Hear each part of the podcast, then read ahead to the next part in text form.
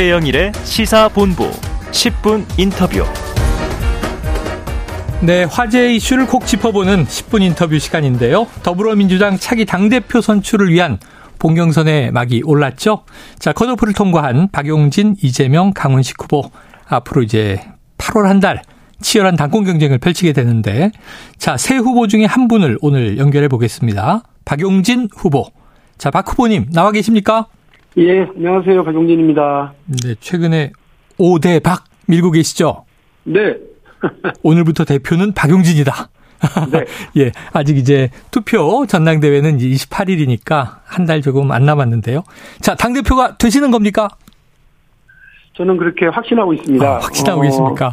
예, 어제까지는 대세가 이재명, 네. 어대명 아니겠습니까? 네네네. 근데 오늘 이후 당대표는 박용진, 네. 어, 오대 박인데요.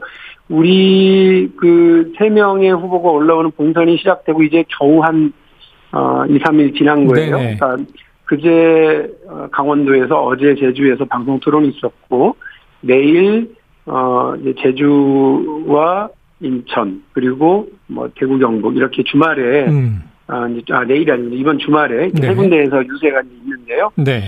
어 아마 점점 그 오대박의 분위기 그리고 누가 더 어, 선당 우사를 할당 어, 대표인지 그리고 누가 다음 총선을 승리로 이끌 수 있는 확실한 보증수표인지 이런 것들을 분명하게 보여주는 시간이 점점 더 많아질 거라고 생각합니다. 네. 자, 세 명의 후보를 놓고 지금 여론조사를 하나 인용해 보겠습니다. 1등만 당대표가 되는 거고 이제 두 분은 떨어지게 되는데요.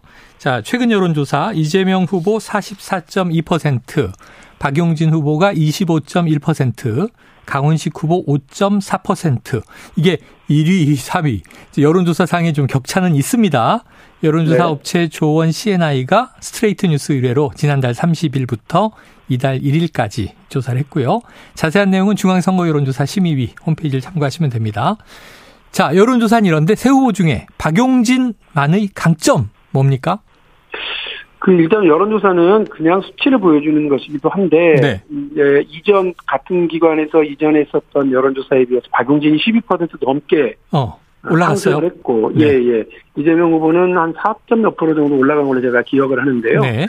그 이제 이 추세가 더 무섭다는 거죠. 음. 추격하고 따라잡을 수 있느냐. 게다가 그 무응답을 하시거나 아직 태도를 결정하지 않으신 분들도 상당수가 어, 있기 때문에 유보층이 많다. 예, 예. 저는 뭐 열흘 앞으로 열흘 안에 1대1 구도를 지금 만들려고 생각하고 있습니다. 네. 박용진 그러면 다들 기억하시는 게 유치원 3법이죠. 네, 또 그렇죠. 그리고 어, 재벌 기업에 분명한 성과를 냈고 음. 또 금융실명법에 관련해서도 명확한 정리를 다시 세워서 차명 계좌 그동안은 뭐 세금도 걷지 못하고 금융실명법을 적용을 못했는데 그 돈 있고 힘 있고 빽 있는 사람들에 대한 차명 계좌에 세금 부과를 시켜서 1,192억 새로 진수하게 음. 만들었다고 하는 이런 분명한 성과.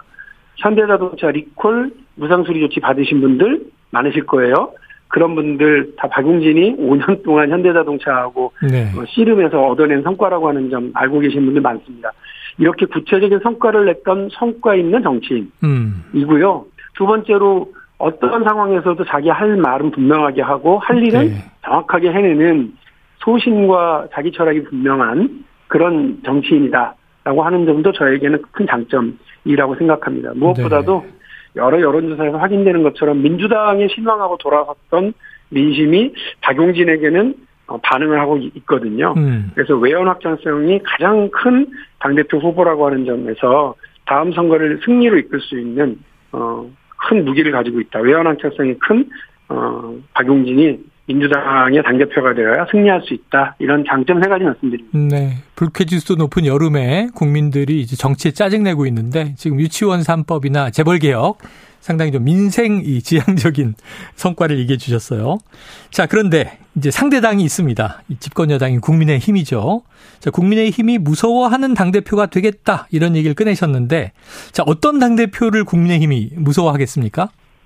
아까 말씀드렸던 외연 확장성, 다시 말해서 중도층 혹은 보수층에서도 어, 민주당을 지지하게끔 만들 수 있는 사람이 박용진입니다. 네. 돌아, 떠났던 민심을 다시 어, 돌려 세울 수 있는 어, 그런 박용진이 어, 국민의힘이 가장 무서워하는 거고요. 국민의힘은 지금 이나땡이라는 거 아닙니까? 네. 이재명 후보가 당대표 되면 thank you. 아, 나오면 thank you. 어, 예, 예. 뭐 그렇게 그 기다리고 있는 국민의힘이 손꼽아 기다리고 있는 당 대표를 우리가 뽑을 것이냐 네. 아니면 국민의힘이 두려워하는 당 대표를 뽑을 것이냐를 놓고 우리 당원들과 지지자들 국민들께서 어, 전략적 선택을 해주셔야 돼요. 지금은 뭐 그 대통령 선거 후보였기 때문에 또 이재명 어, 그 후보가 가지고 있는 인지도나 이런 것들이 뭐 거의 압도적인 상황이긴 합니다만 두 번의 선거에서 패배를 패배를 했고 또 거기에 대한 책임이 상당히 큰 이재명 후보가 단지 안방 대세론에 근거해서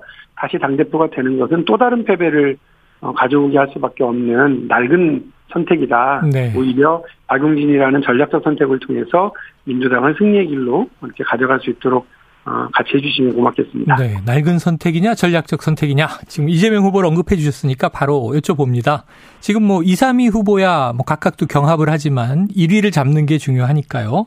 TV 토론회가 계속 있는데 자, 박 후보께서는 이재명 후보의 셀프 공천에 대한 이 비판, 지적 계속 하고 계세요.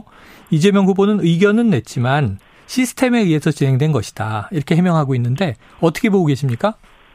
무슨 시스템에 의해서 그렇게 됐는지가 중요합니다. 네네. 전화 시스템 아니었나요? 그러니까 음. 본인을 해달라고 하는.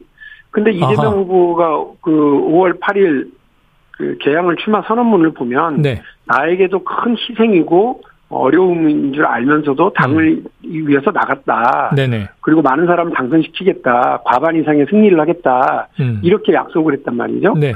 그러나 셀프 공천 그, 그, 당이 요구해서가 아니라 자신이 원해서 그 비대위원장과 비대위원들에게 전화해서 자신이 어, 공천을 받도록 만들었다는 셀프 공천 논란은 음.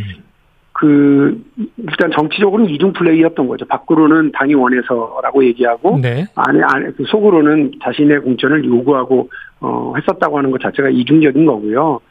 민주정책 우리 당의 민주연구원에서 그 내놓은 자료를 보면 지난 지방선거에서 패배 원인이 가장 가장 큰 비중을 차지하고 있는 것이 서울시장 공천과 그리고 인천 계양 공천, 어. 예, 이 공천이었습니다. 네네. 그러니까 이 패배, 그 지방선거 패배의 원인을 제공한 사람으로서 우리 아깝게 떨어진 사람들, 우리 당의 동지들에게 네. 사과해야 되는데도 불구하고 음. 어제 토론회에서 다시 물어보니까 그것이 사과가 사과를 하긴커녕 오히려 여의도에서는 어, 아, 어, 뭐, 나, 뭐, 여의도에서는 반대했지만 당원들은 나를 원했다. 네. 이런 말씀이신데, 이거야말로 이후에도, 어, 사당화, 그리고 개인에게 원하는 지지층들이 요구하면 당의 당의 방침, 당의 고문들의 걱정, 당의 동료들, 국회의원들이 우려하고 반대하는 목소리는 어 다 무시하고 자기 뭐 자기 생각대로 자기 음. 이익을 중심으로 선당 후사가 아닌 아닌 자생당사 나는 살고 당을 네, 죽어도 네. 되는 사당화의 길을 가는 것이 아니겠냐라고 하는 우려가 계속 번지고 있는 거거든요. 그래요. 이 부분에 대해서 정확하게 제가 지적하고 사과를 요구하고 있는 중입니다. 거기 더해서 지금 TV 토론에 이제 도마의 연일 오르고 있습니다만 이른바 설화 리스크도 이제 화제인데요. 저소득층 비하 발언 또는 욕 플랫폼 논란. 자, 일일 일실언 이렇게 얘기하는 분도 계시더라고요. 이 문제의 본질은 뭐, 뭘까요? 그 저는 진짜 그 이재명 후보의 사법 리스크보다 이 실언 리스크가 더 어. 심각한 문제라고 봅니다. 네네. 어, 이 단순히 그 어떤 그 투표 성향에 대한 자신의 인식만 드러냈으면 그냥 바로 사과하고 끝냈으면 되는데 음. 그, 그 생각이 자신의 주장이 맞다고 하면서 그, 뭐, 오히려 통계를 동원하는 모습을 보니까 네네. 이것은 단순한 인식의 문제가 아니라 노선의 문제더라고요. 아. 자, 이제 언론 탓에 의해서 유권자들이 잘못된 선택을 했다고 한다면 일단 농부가 밭을 탓하는 격이 돼버린 겁니다. 네. 또 하나는 이 그 유권자들이 저소득 저학력 유권자들이 언론의 프레임에 그냥 쉽게 넘어가는 사람들로 네네. 그 규정을 짓게 되니까 이들에 대한 모욕 행위가 된다고 저는 생각합니다. 네. 그러니까 이런 잘못된 태도를 가지고는 이길 수 없습니다. 또 하나는 그 언론 탓하고 있는 것 아닙니까? 남 탓하고 있는 건데 남 탓해서 그러면 나는 달라질 것도 없고 언론이 잘못이라고 그러면 내가 혁신할 것도 없고 변할 것도 없는 것 아닙니까? 네네. 이건 틀렸죠. 또 음. 하나는 더 어려운 언론 환경에 있었던 김대중 대통령도 당선되고 노무현 대통령도 이겼는데 문재인 대통령도 승리했는데 왜 이재명은 실패했느냐, 뭐 어디에서 잘못됐었느냐를 정확하게 얘기해야 되는데 그냥 언론 탓만 하고 끝나버리면 이재명의 잘못과 이재명의 잘못된 선택, 민주당이 변화해야 되는 거 이런 것들은 다 사라져 버리는 거잖아요. 네. 그래서 저는 남탄 노선과 박용진의 혁신 노선, 우리가 달라지면 승리할 수 있다.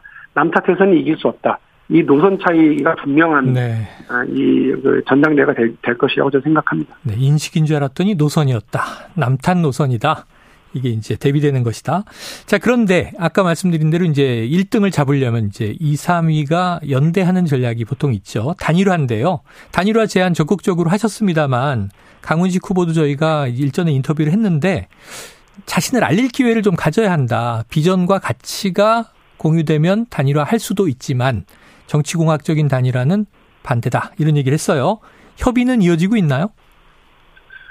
어, 지금은 그 박용진의 이해, 강원식의 이해를 앞세우기보다는 음. 당원들의 간절함, 국민들의 어, 요청 이런 것들을 더 먼저 생각해야 될 때라고 생각을 합니다. 네. 그래서 저나 강훈식 의원의 후보의 어떤 이해 문제 또뭐 요청 사항 이런 것들보다는 민주당이 좀 달라졌으면 좋겠고 이변이 벌어져서 어떤 에너지가 넘치는 전당대회가 됐으면 좋겠다라고 하는 당원들의 당원들과 국민들의 이런 간절함을 우리 두 사람이 잘 어, 받아 안는 과정이 필요하다고 저는 생각합니다. 네.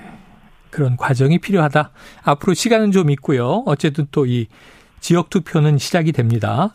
자, 그럼 단일화를 하지 않고서도 분명한 1대1 구도를 만들어 보겠다. 아까 말씀하신 노선 투쟁 얘긴데요. 그동안 이게 네. 무조건 반명 아니냐 그러다 보니까 친명이냐 반명이냐 이게 개파 논쟁으로 자꾸 얘기가 돼서 조금 전에는 낡은 노선과 혁신 노선으로 대비하셨단 말이죠. 어떻게 보여주실 건가요? 그 저는 뭐 친명 반명 할 개파도 없습니다. 그래서 박용진 네, 박용진 개 없습니까? 네, 박용진이 그 이재명 후보를 비판하는 건 제가 분명히 말씀드립니다만 이재명 후보의 사법 리스크, 이재명 후보의 어 뭐 사생활 관련 뭐 논란 혹은 사적인 뭐 이런 문제를 어 제기하겠다는 게 아니라 우리 당이 어디로 나가야 되는지에 대한 노선 투쟁을 하겠다는 말씀이고요. 음. 사, 사당화 노선이냐, 네. 아니면 선당 후사 노선이냐, 그리고 남탄 노선이냐, 박용진의 혁신 노선이냐, 이 노선을 분명히 하겠다는 말씀을 다시 한번 드립니다. 네. 특히나 지난 그 계약을 공천을 둘러싼 이 셀프 공천과 사당화 논란이 어 반성을 하고 아 이런 일이 다시 벌어지지 않도록 하겠다고 하는 것이 아니라 아니 이게 당원들의 마음 아니냐 그 국, 민주당의 주요 간부들 혹은 어 심지어 가장 최측근 전략 담당을 했었던 그 강훈식 의원조차도 그 반대했다고 하는 개항을 출마를 강행하고 네. 셀프 공천을 하면서 자신의 지지층들이 바라던 것만 얘기하신 거 아닙니까? 네. 그리고 그 결과도 승리가 아니라 전국적 패배를 가져오는 결정적인 그 계기가 됐던 것 아닙니까? 근데 여기에 반성도 하지 않고 이렇게 얘기하시면 앞으로도 그 고문들이 반대하고 음. 주위의 의원들이 반대하고 동료들이 반대해도 자신의 지지층만 찬성하고 좋아하면 그런 사당화 논란이 벌어질 수 있는 다양한 그런 논란들 결정들 밀어붙이겠다는 것 아닙니까? 이게 되게 심각한 문제라고 저는 봅니다. 네. 이런 노선을 분명히 해서 다시는 민주당 안에서 사당화 논란이 벌어지지 않도록 하고 개인의 이 정치적 이익과 이해를 앞세워서 공적 판단을 흐리게 하는 이런 일은 없어야 된다는 것이 박용진의 선당우사 노선입니다. 이런 부분을 분명히 할 텐데요. 혹시라도 아 이게 왜 이렇게 싸우나 이런 인식 보시지 말고 음. 당의 미래를 위한 어, 정말 훌륭한 노선 투쟁이 벌어지고 있구나 노선 논쟁이구나 이렇게 기대해 주시면 고맙겠습니다. 네, 아유 여쭤보고 싶은 게 너무 많이 떠오르는데 시간이 이제 제한이 돼서 하나 더 여쭤보겠습니다.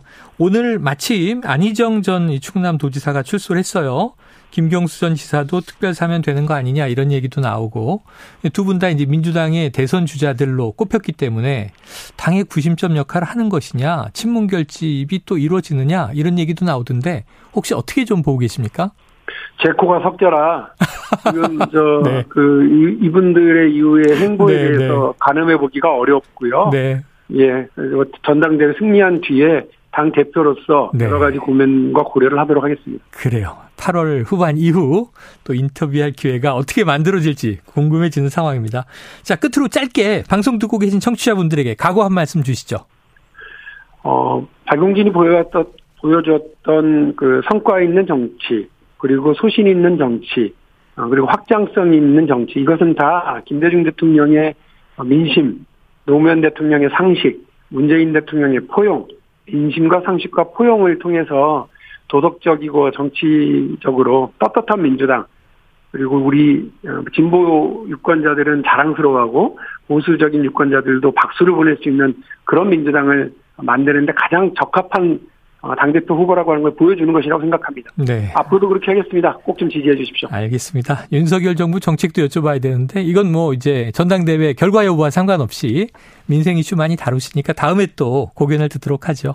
자, 오늘 네. 말씀 마치기 전에 아까 박용진 의원께서 여론조사 추세를 언급하셨어요. 그래서 최근 걸 제가 말씀드렸는데 추세 비교를 위해서 자, 스트레이트 뉴스가 조원 CNI에 의뢰해서 이전에 7월 16일에서 18일에 실시했고 민주당 당대표 적합도 조사를 했던 내용은 이재명 38.3%, 박용진 의원이 13.0%, 강훈식 의원 1.7%였습니다.